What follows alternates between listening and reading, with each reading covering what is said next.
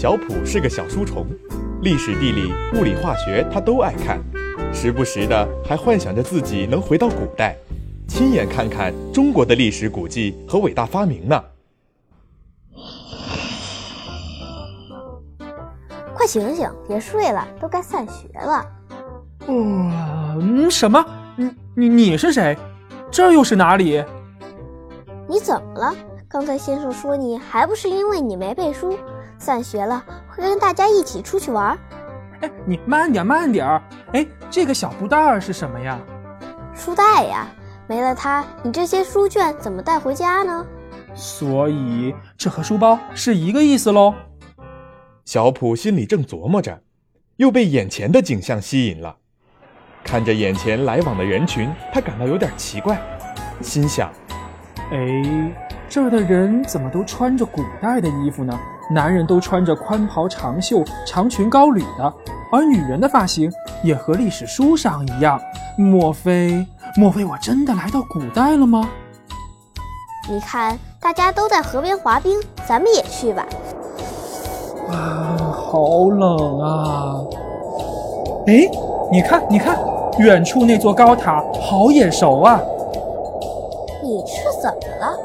连大雁塔都不认得了？哦，对对对对对，是大雁塔，是大雁塔。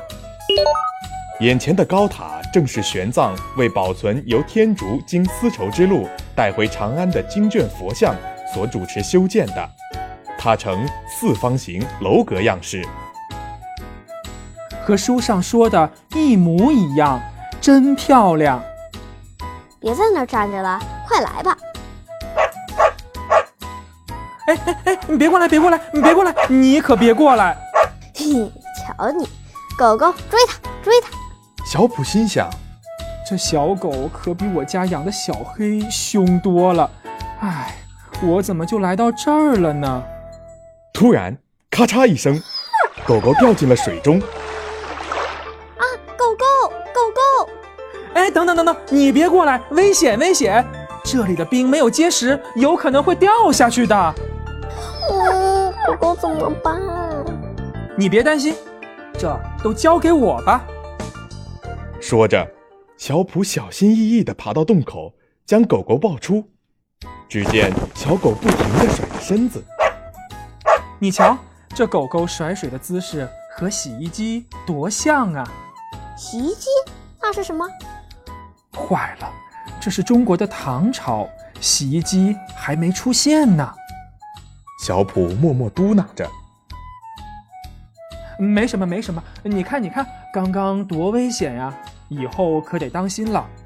我考考你，你知道冰是什么吗？冰不就是水吗？荀子说：‘冰，水为之，而寒于水。’这水呢？”是什么也没有，没有味道，没有气味，也没有颜色，是透明的。嗯，不错不错。虽然水可以结成冰，但是冰面下还有水呢，不够结实，很容易掉下去的。所以，我们还是不可以在湖面滑冰哦。小朋友们，今天的故事是不是很有趣呢？现在是动动脑时间了，想一想，水有味道吗？它又是什么颜色的呢？答案就在今天的故事里哦。接下来，小普他们又会遇到什么有趣的事儿呢？《四路奇遇记》，咱们下期再见吧。